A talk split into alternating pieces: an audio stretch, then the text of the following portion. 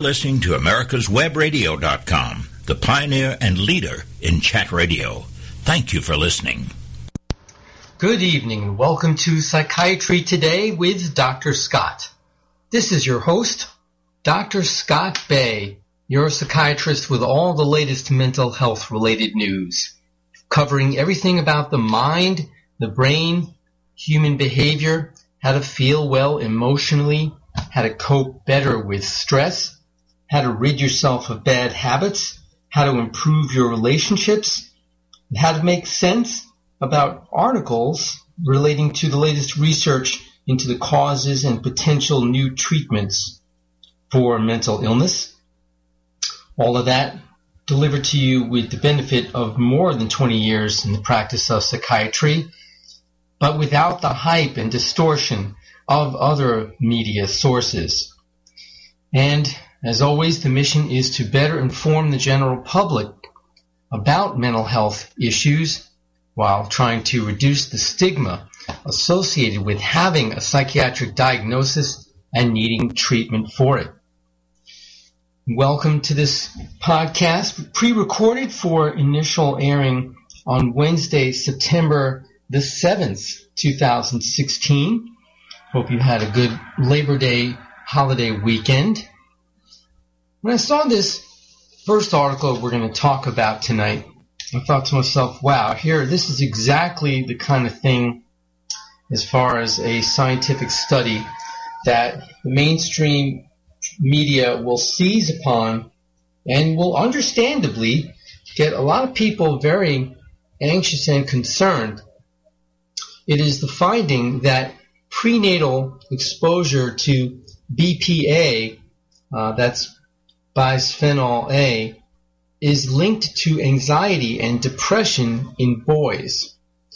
Um, boys exposed prenatally to a common chemical used in plastics, that's what BPA is, may be more likely to develop symptoms of anxiety and depression at age 10 to 12. The new study is from researchers at the Columbia Center for Children's Environmental Health and it examined early life exposure to the chemical BPA. Results are published in the journal Environmental Research. BPA is unfortunately a common component of many plastics. It is found in food containers, plastic water bottles, dental sealants, and thermal receipt paper like you get when you use a credit or debit card. So it's pretty much all over the place in terms of our environment. In the body, BPA acts as a synthetic estrogen, one of the class of chemicals known as endocrine disruptors, which uh, pertains to our glandular functions. The Columbia researchers previously reported that prenatal exposure to BPA was associated with emotionally reactive and aggressive behavior and more symptoms of anxiety and depression in boys at age 7 through 9. Researchers followed 241 non-smoking pregnant women and their children from pregnancy through childhood to measure the amount of BPA that had been absorbed in the body Researchers collected a urine sample from the mothers during the third trimester of their pregnancy and from the children at age 3 and age 5. In ages 10 through 12, children completed an interview with a trained researcher about their symptoms of depression and completed a self-assessment that measures anxiety. Now the researchers say they controlled for factors that have been previously associated with BPA exposure levels, including socioeconomic factors. After separating the data by gender, they found that boys with the highest levels of prenatal exposure to BPA had more symptoms of depression and anxiety than boys with lower levels of prenatal exposure to BPA. No such associations were found in girls. The authors say that these findings are consistent with their prior reports on BPA and children's development assessed at earlier ages and suggest greater susceptibility of the male brain during prenatal development. Anxiety and depression are particularly worrisome because they can interfere with a child's ability to concentrate, perform in school, socialize, and make friends. Well, so as a result of something like that, of course, women who are pregnant or planning to get pregnant are understandably going to be upset about that, especially if they're if they already know they're having a boy. What to do? Well, even though this group has had previous research documenting the harm coming from prenatal exposure to BPA, and uh, they claim this study just continues and expands on those earlier findings, it's still just an association.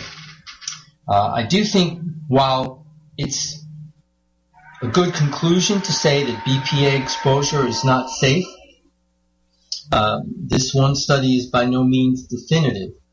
So out of prudence, out of an abundance of caution, if possible, pregnant women should avoid exposure to BPA just to play it safe. Uh, even though, even with this study, you can't say for sure that there is this connection between the BPA exposure and the anxiety and depression. Fortunately, as ubiquitous as it is in our environment, it's not difficult to avoid, if not severely limit, one's exposure to BPA. Uh, starting with not asking for receipts when you use your credit or debit card in stores. Getting food containers and uh, bottle, uh, including containers of water and reusable water bottles that do not contain BPA.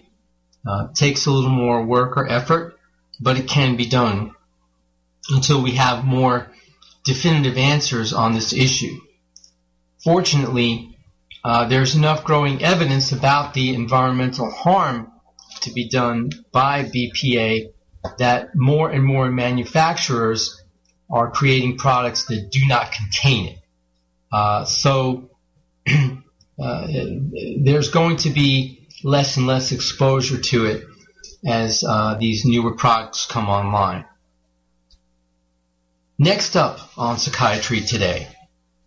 Well, as uh, we mark the beginning of September, the first podcast in September, that's the end of summer, I hope you had a chance to take a vacation during the summer. And if you didn't, and you have vacation time coming to you between now and uh, the end of the year, that uh, you take advantage of it because we're about to talk about some health benefits of it and some research about those health benefits. And let's uh, take it even a step much further back. Let's say the beginning of the year, you made a New Year's resolution that you were going to do things to reduce your level of stress, and maybe one of those things was meditation. All right, admittedly, that's a little bit of a reach. Probably the more common resolutions are quitting smoking, losing weight, eating better, exercising more, etc. But in case you had resolved to meditate and even at this late point of the year you haven't gotten around to it yet, this same article documents the benefits of that as well for your health. Scientists from the University of California, San Francisco, and Harvard Medical School used a rigorous study design to assess the biological impact of meditation compared to vacation. They examined the effect of meditation on gene expression patterns in both novice and regular meditators. The researchers found that a resort vacation provides a strong and immediate impact on molecular networks associated with stress and immune pathways, in addition to short-term improvements in well-being as measured by feelings of vitality and distress. A meditation retreat for those who already used meditation regularly was associated with molecular networks characterized by antiviral activity. The molecular signature of long-term meditators was distinct from the non-meditating vacationers. And the study was published in the journal Translational Psychiatry. so how about that? Both vacation, even just, you know, one resort vacation, and also regular meditation provide distinct benefits for our immune function. the study involved 94 healthy women aged 30 to 60. 64 women were recruited who were not regular meditators. Participants stayed at the same resort in California for six days and randomized so that half were simply on vacation while the other half joined a meditation training program run by the Chopra Center for Well-Being. The meditation program included training in mantra meditation, yoga, and self-reflection exercises, and it was designed by Deepak Chopra, but uh, that doctor was not a participant in the data collection or analysis. So he didn't benefit from the study. They just used his design in terms of the meditation program. Now, for greater insight into the long-term effects of what scientists dubbed the meditation effect compared to the vacation effect, the team also studied a group of 30 experienced meditators who were already enrolled in the retreat that week. Researchers collected blood samples and surveys from all participants immediately before and after their stay, as well as surveys one month and 10 months later. In the spirit of other research efforts, this work underscores the importance of studies focused on healthy people. By combining looking at gene networks with advanced data analysis and statistics, they have meaningful information about stress and aging that is relevant to the broader population. Well, before we delve more into the findings of the study, let's take a commercial break here. We come back from that, we'll finish up looking at the immune benefits of vacation and meditation and other mental health related news. You're listening to Psychiatry Today with Dr. Scott. Be right back. The disease of addiction is a life altering challenge not just for the person suffering its effects, but also for the family and friends who support and love the one caught in its grasp. What should be the course of treatment? Who is the best person to render treatment? And what is the best place to go for the care that is needed? We know that you want answers to these and many more questions. Call 770-696-9862 and speak to a representative of the Atlanta Healing Center. They can tailor a program specifically designed to address the needs of the person suffering with an addiction or give you guidance as to where that help may be found. Information is the key, and the trained staff at AHC is here to assist. If you wish, you can also get more information on the website located at www.atlantahealingcenter.com. Are your health insurance premiums going up? You are not alone. Visit us at ObamacareWatch.org to understand why and what you can do to get us back on the right track. This is Grace Marie Turner, President of the Galen Institute. Visit us at ObamacareWatch.org. The Docs for Patient Care Foundation is your way to join the fight and become a member of an organization created by doctors for patients dedicated to fighting for your healthcare freedom and preserving the doctor-patient relationship. Get a pen and paper. Write down www.docsforpatientcarefoundation.org. That's www.docsforpatientcarefoundation.org. Go to our site and please make a generous tax-deductible donation and join the fight today. Thank you. You're listening to America'sWebRadio.com, the pioneer and leader in chat radio. Thank you for listening. Welcome back to Psychiatry Today with your host, Dr. Scott Bay, your psychiatrist with all the latest mental health related news. We're talking about how researchers found the immune system benefits when people take a vacation and when they are regular practitioners of meditation.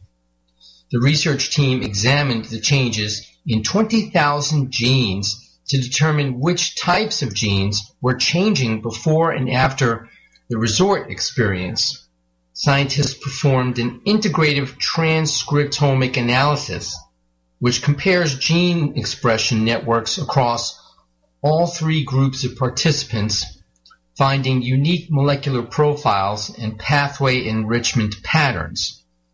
Study results show that all groups, the novice meditators, the experienced meditators, and the vacationers, had significant changes in molecular network patterns after the week at the resort, with a clear signature distinguishing baseline from post-vacation biology. The most notable changes in gene activity were related to stress response and immune function.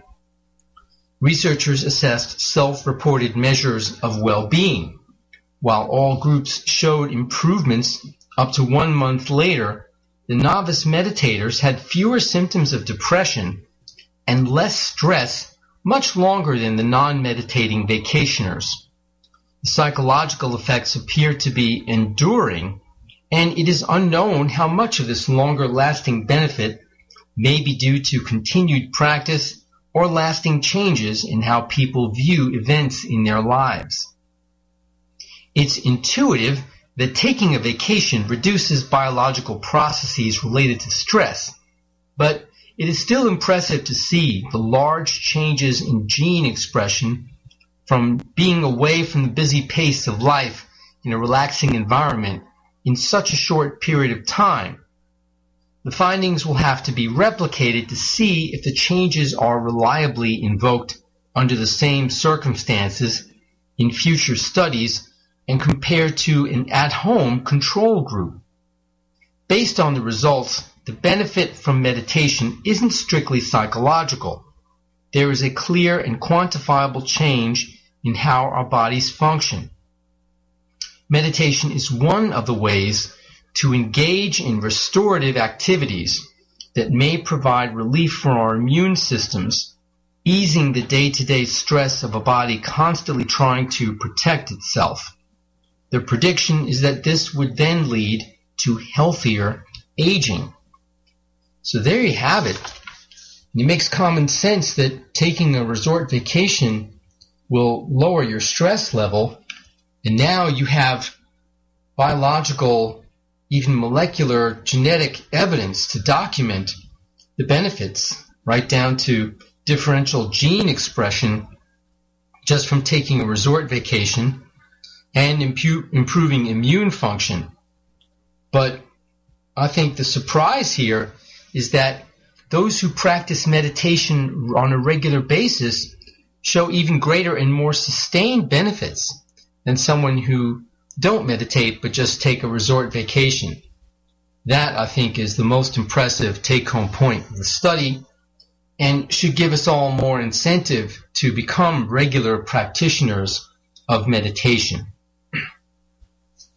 Next up on Psychiatry Today, parents' psychiatric illness has been linked to kids' risk of suicide attempt and of committing violent offenses.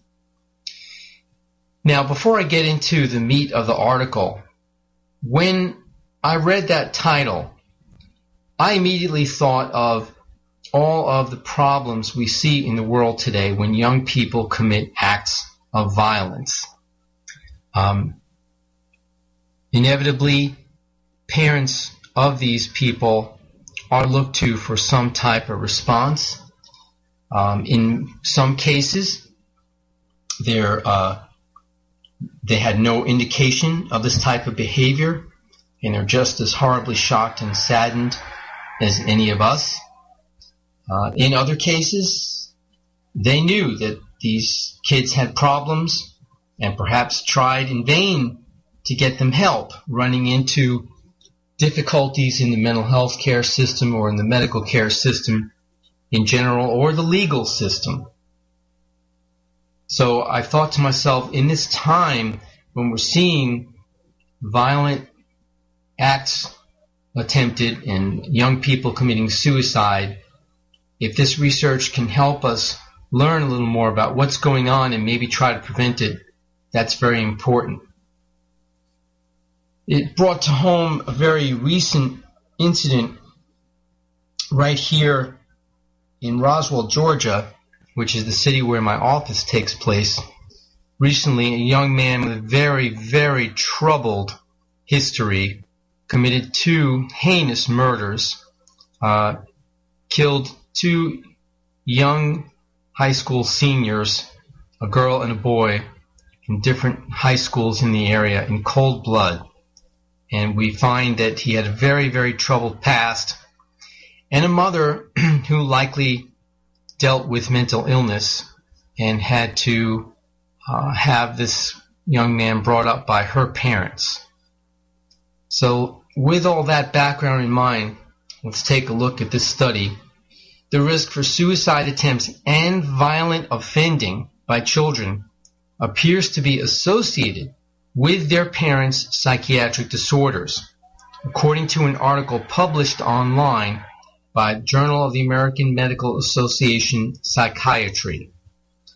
Suicide and violent behaviors can cluster within families, possibly because of genetics, epigenetics, and social and environmental influences. Genet- uh, epigenetics, rather, is the impact on gene expression from parents' uh, previous exposure to strong, uh, trauma.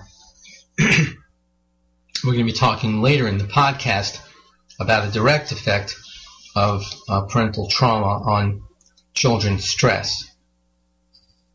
Researchers examined associations between a full spectrum of parental psychiatric diseases, including mental disorders, dementia and Alzheimer's disease, substance use disorders, schizophrenia, mood disorders, anxiety, personality disorders, and suicide attempts, with attempted suicide and violent offending by children. The study group included more than 1.7 million people born in Denmark from 1967 through 1997 and followed up from their 15th birthday. About 2.6% of the study population first attempted suicide and 3.2% were convicted of a first violent offense during the study period. The authors report risks for suicide attempts and violent offending by children were elevated across virtually the entire spectrum of parental psychiatric disease. The greatest increases in risk for both suicide attempt and violent offending by children were associated with parental diagnoses of antisocial personality disorder, cannabis misuse, and prior suicide attempt. Parental mood disorders, particularly bipolar disorder, were associated with some of the lowest increases in risk, especially in violent offending by children. A history of mental illness or suicide attempt in both parents was associated with twice the risk compared with having only one parent affected. Associations between parental psychiatric disease and violent offending by children were stronger for female than male children. Suicide attempts by children were comparable regardless of sex. The study notes its most important limitation is that although researchers accounted for parental socioeconomic status, they could not adjust for other mitigating factors, such as parental criminal histories or experiences of abuse by those in the study group. The similarities in relative risk patterns observed for both adverse outcomes indicate that self-directed and interpersonal violence may have a shared etiology. The study notes children of parents with a history of psychiatric disease also are at increased risk of being exposed to maladaptive parenting practice, family violence, abuse, neglect, and financial hardship. The impact of those harmful environmental factors can be cumulative. Psychiatrists and other professionals treating adults with mental disorders and suicidal behavior should consider also evaluating the mental health and psychosocial needs of their patients' children because early interventions could benefit not only the parents but also their offspring. That clearly is the take home message of this research that more attention needs to be paid to the children of those who have mental health problems and especially those who have attempted suicide. And perhaps if this were done, then some young people could be prevented from carrying out acts of violence or of making attempts on their own lives as well. well, next up on Psychiatry Today, regular and long-time listeners to this podcast will know that uh, I strongly advocate the fight against bullying or peer abuse, whatever you decide to call it, in children and in adolescents, and that I often present to you findings of research into the ravages of bullying, and I advocate that uh, parents and teachers, rather than just simply shrug their shoulders and say, well, this is part of growing up, this is what kids do, strongly advocate for setting limits against it and encouraging children to be active bystanders and uh, stand up against the bully when they see a peer being abused. Well, next up on the podcast, we have an article about how the negative effects of bullying may persist on into the college years. But we'll take a uh, another commercial break before we present that research. And then we'll come back with that as well as other mental health related news. You're listening to Psychiatry Today with Dr. Scott. Be right back after this break. Perhaps you are struggling to cope with the disease of addiction. If not, you probably know a family member or friend that needs help in battling the cravings and the personal and professional damage done by the effects of drugs or alcohol. Get a pen and paper and be ready to write down the following. These are the issues that the trained staff at the Atlanta Healing Center address and treat every day. Their doctors and counselors with over 40 years of practice in the field of addiction can treat the suffering individual in a thoughtful, compassionate, and experienced manner and guide him or her along the path to recovery. So call 770-696-9862 and speak to a knowledgeable staff member about how you or your loved one can be helped to enjoy a better and healthier life. More information is also available on the website at www.atlantahealingcenter.com. Are your health insurance premiums going up? You are not alone.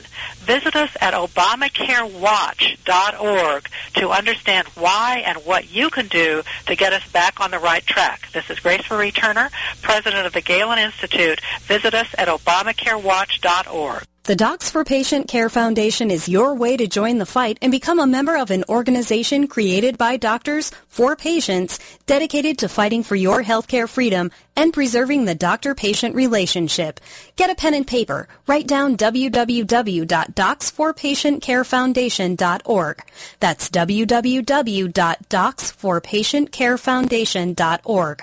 Go to our site and please make a generous tax-deductible donation and join the fight today. Thank you. You're listening to America'sWebRadio.com, the pioneer and leader in chat radio.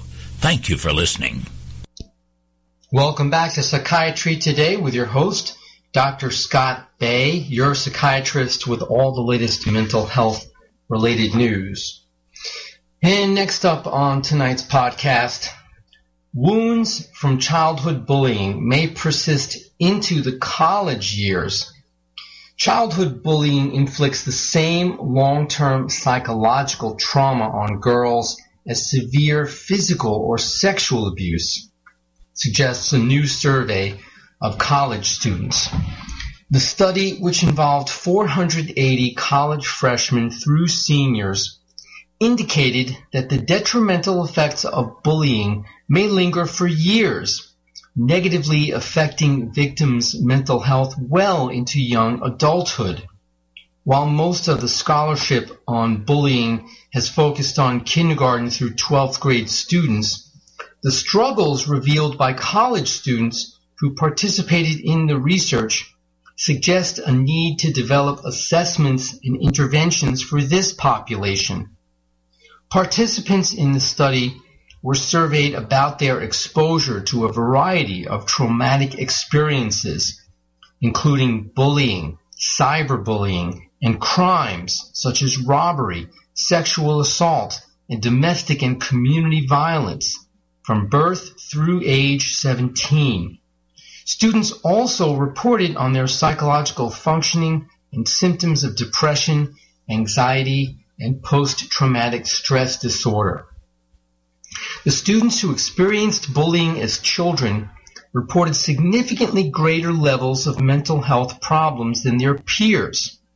The study was published online by the journal Social Psychology of Education. Experiencing bullying was the strongest predictor of post-traumatic stress disorder symptoms among the college students who participated in the survey, surpassing other types of trauma, such as exposure to community violence or being abused or neglected by adults. Females in particular struggled with the emotional damage inflicted by bullying reporting significantly greater levels of depression, anxiety, and post-traumatic stress disorder than their male peers. Bullying victimization significantly predicted students' current levels of depression and anxiety over and above other childhood victimization experiences. The prevalence of psychological distress in children who have been bullied is well documented and this research suggests that college students' psychological distress may be connected in part to their perceptions of past childhood bullying victimization experiences. Students who experienced one interpersonal trauma were at the greatest risk of being victimized in other ways and of developing post-traumatic stress disorder. The researchers suggested that practitioners in college mental health centers need to be aware that students who request psychological help are likely to have experienced multiple forms of trauma that need to be assessed. Practitioners should routinely collect information about the various types of trauma students may have experienced to identify those people at greatest risk of experiencing PTSD. A critical first step in restoring troubled college students' social and behavioral functioning would be to provide clinicians at campus counseling centers with continued training on the current research on childhood bullying and its long-term effects. The researchers also recommended that universities broaden the curricula of their sexual assault programs to encompass various other traumatic experiences, such as child abuse and domestic violence. Connecting students with interventions that help them develop protective social support networks may be the best way to help them cope with the emotional aftermath of bullying and other traumatic experiences. Practitioners, in collaboration with school officials, need to make all efforts to develop and implement programs that increase traumatized students' sense of empowerment and control as they navigate through college. this would be possible in a campus climate that fosters supportive ties among students and between students and the campus community. well, the fact that this study came out on September the 1st, uh, just as college students are beginning classes uh, the week before, usually, uh, is very timely, and hopefully this information will filter down to college administrators and those who run mental health clinics on college campuses. Next up on Psychiatry Today, I have a military and veterans mental health update for you. And it has to do with various health consequences of post-traumatic stress disorder. And yet another reason why we need to pay better attention to the health of people who suffer from it. Metabolic syndrome, which is a cluster of cardiometabolic conditions, may be a biological mechanism linking post-traumatic stress disorder or PTSD to structural brain abnormalities, according to a new study in the journal Biological Psychiatry. The findings highlight the need to develop effective interventions for PTSD to treat not only the symptoms associated with the disorder, but also potential ensuing metabolic and neurodegenerative consequences, which may be suggestive of premature aging. The results of this study have important implications for our newest cohort of veterans returning from the conflicts in Iraq and Afghanistan. The study comes from the National Center for PTSD at the VA hospital, uh, or rather the VA Boston Healthcare System in Massachusetts. PTSD is a risk factor for metabolic disease, and as such, young veterans with PTSD should be screened for these metabolic problems. Stress has been thought to be a contributing factor to the development of metabolic syndrome, which occurs about twice as often in patients with PTSD than in the general population. Additionally, metabolic syndrome increases risk for cardiovascular disease, type 2 diabetes, and other medical conditions that often accompany PTSD and is associated with neurodegeneration.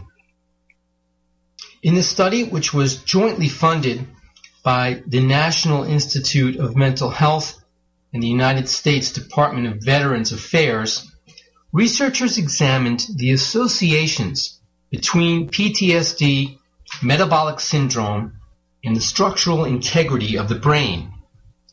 They assessed 346 United States military veterans deployed to Iraq and Afghanistan who participated in the Translational Research Center for Traumatic Brain Injury and Stress Disorders for PTSD and metabolic syndrome, of which 274 participants also had magnetic resonance imaging measures of cortical thickness, an index of the neural integrity of the brain.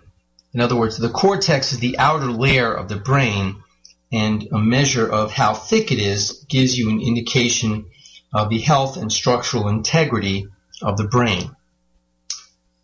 Consistent with previously published rates, the prevalence of metabolic syndrome among veterans with PTSD was nearly twice as high as those without PTSD structural brain images revealed an association between greater metabolic syndrome severity and reduced thickness of the cortex of the brain.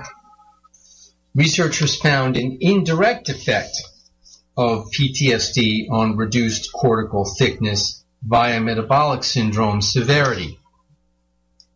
The finding that PTSD related metabolic syndrome was associated with reduced thickness in large regions of the cortex of the brain was alarming, given that veterans in the study were, on average, quite young and in their early 30s.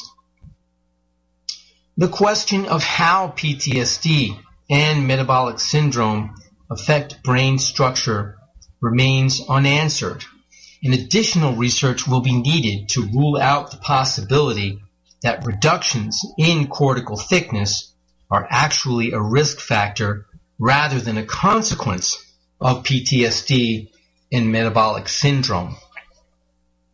Still, this association raises concern about the possibility of subsequent neurocognitive decline in this population. you can see that concern comes directly from reduced thickness of the outer layer of the brain. The effects observed in this study may be part of a larger PTSD related accelerated cellular aging process that is manifested in premature health decline. This important study suggests a link between PTSD, metabolic syndrome, and brain health. And by implication, the study suggests that effective treatment for PTSD is needed to not only reduce emotional distress, but to preserve overall health. Well, this is yet another series um, in a lot of research articles looking at the health of our veterans who come back from serving in conflicts with PTSD. Um, it does not only affect our mental health, it also actually leads to damage to brain tissue and other physical health problems.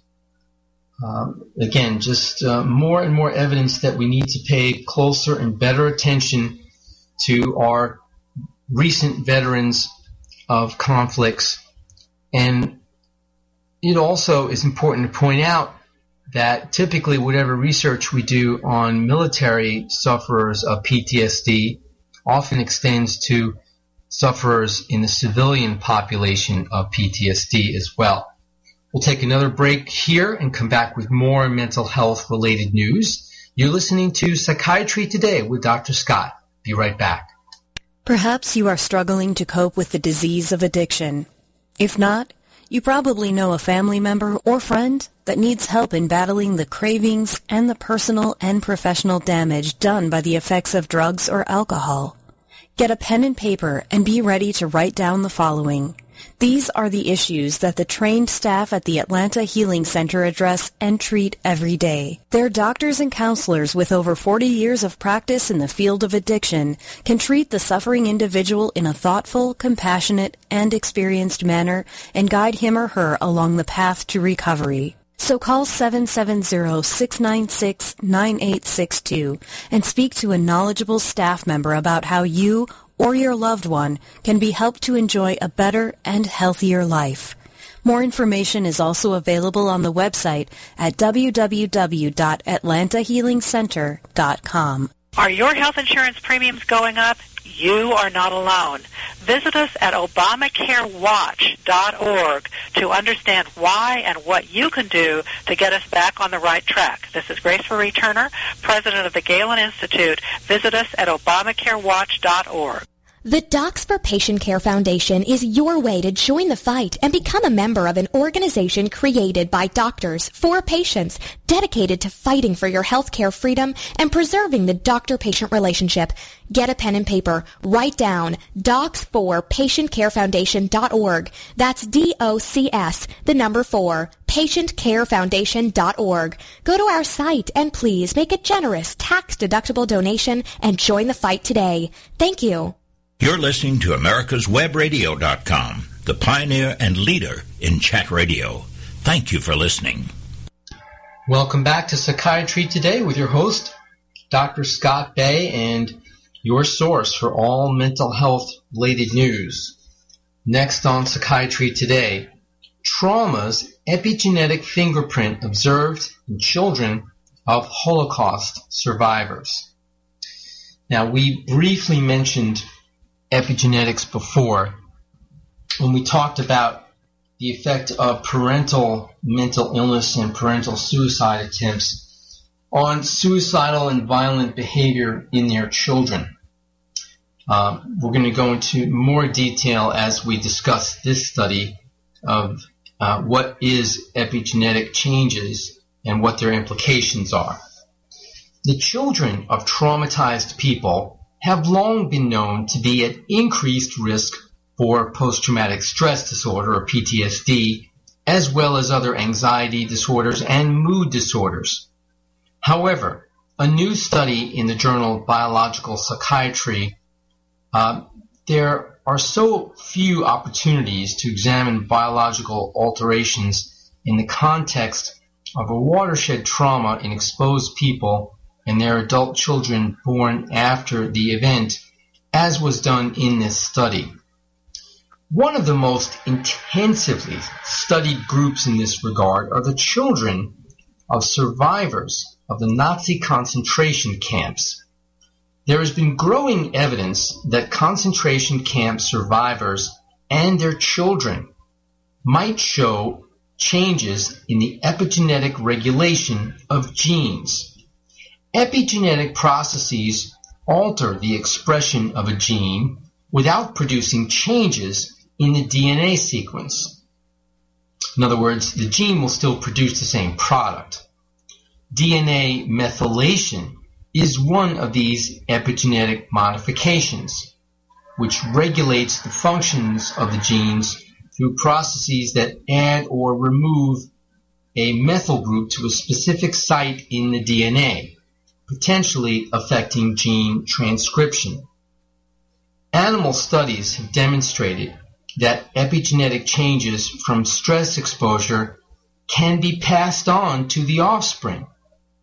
In this new study, researchers examined these relationships for the first time in humans, looking at methylation of FKBP5, a stress-related gene that has been associated with PTSD and depression the researchers examined blood samples of 32 Holocaust survivors and 22 of their adult children and Jewish parent-offspring control pairs for methylation of intron 7, a specific region within the FKBP5 gene.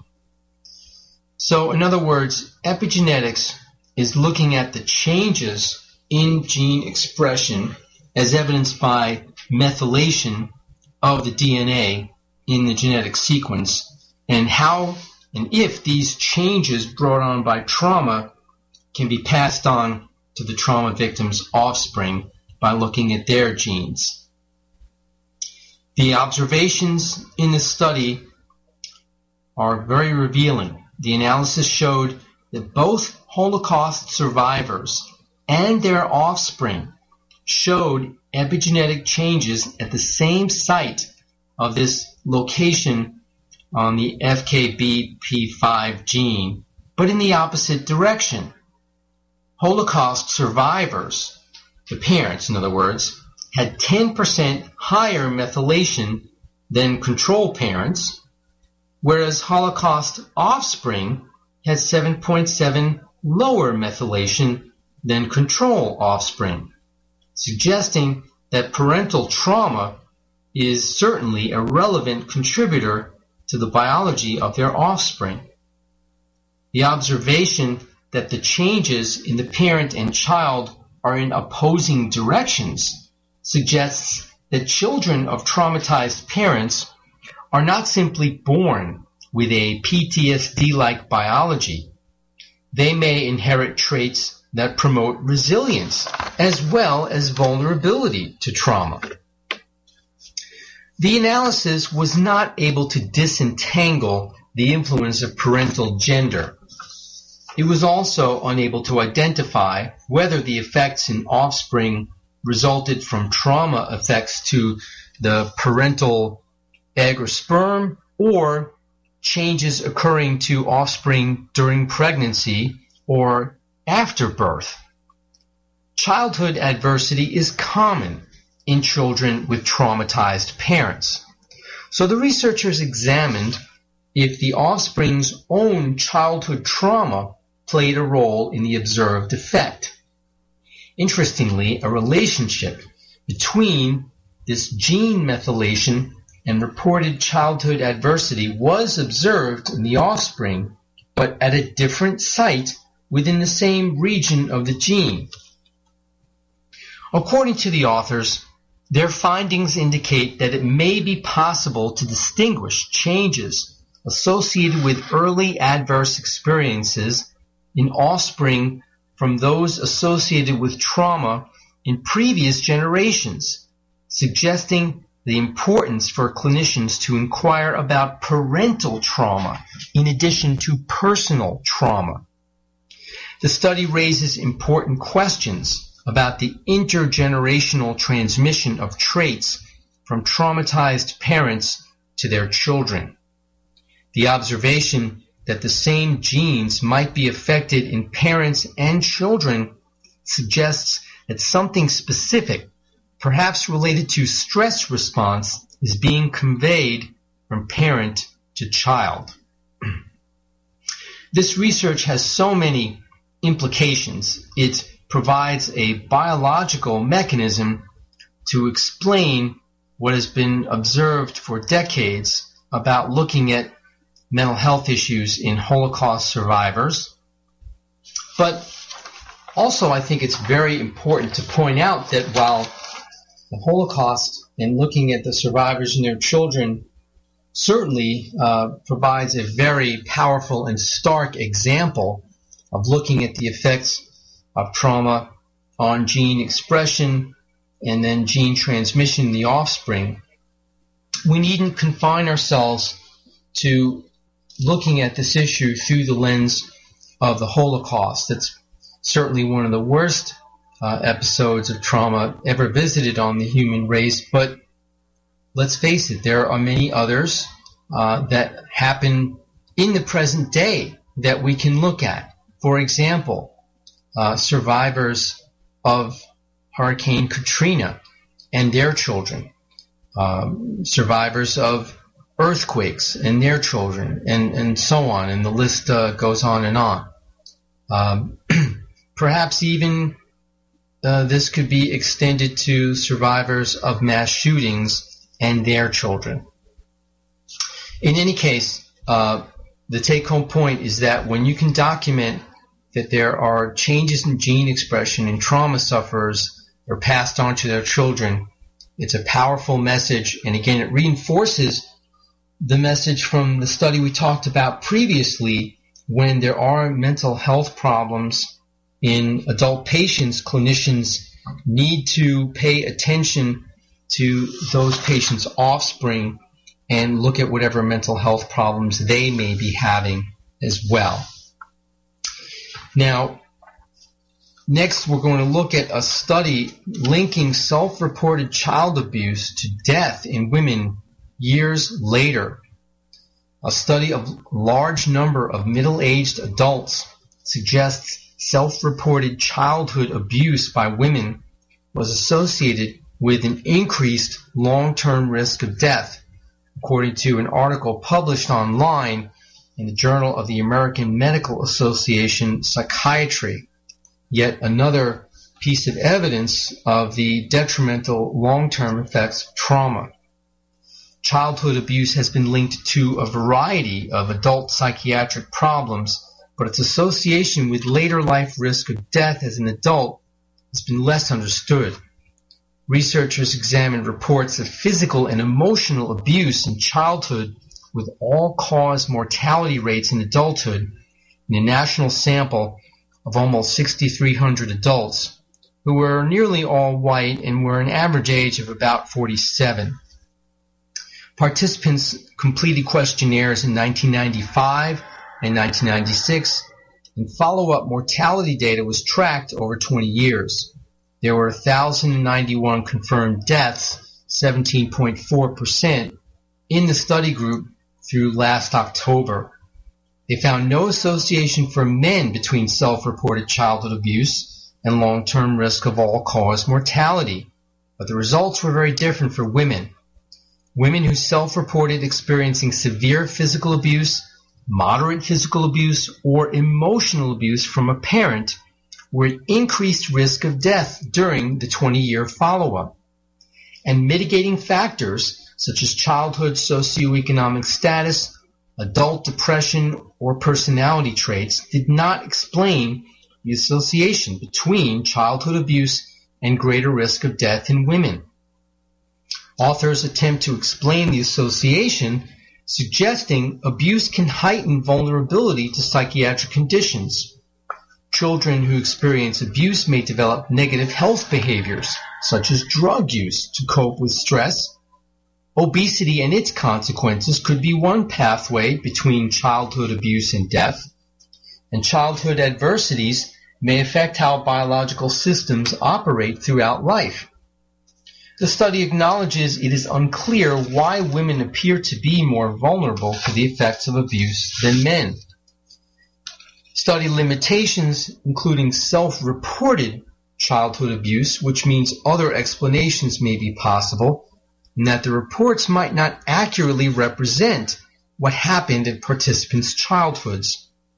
The findings suggest that women who report child abuse continue to be vulnerable to premature mortality and perhaps should receive greater attention in interventions aimed at promoting health. The article underscores the fact that we need to generate new knowledge that will fill critical gaps in what is known about mechanisms involved in deleterious outcomes for children who have been abused. The article is an important step in calling for policymakers and society at large to adopt an obligation to eradicate these lifelong inequities for survivors of maltreatment. That according to an editorial accompanying the article. Well, that's going to have to wrap it up for tonight's podcast. I hope you enjoyed the information that I enjoyed bringing to you insofar as finding it interesting and informative. And I hope you have a wonderful, stress-free week until we get together next time. But if not, then you need to call Dr. Scott. Good night. Thanks for listening. You're listening to America'sWebRadio.com, the pioneer and leader in chat radio. Thank you for listening.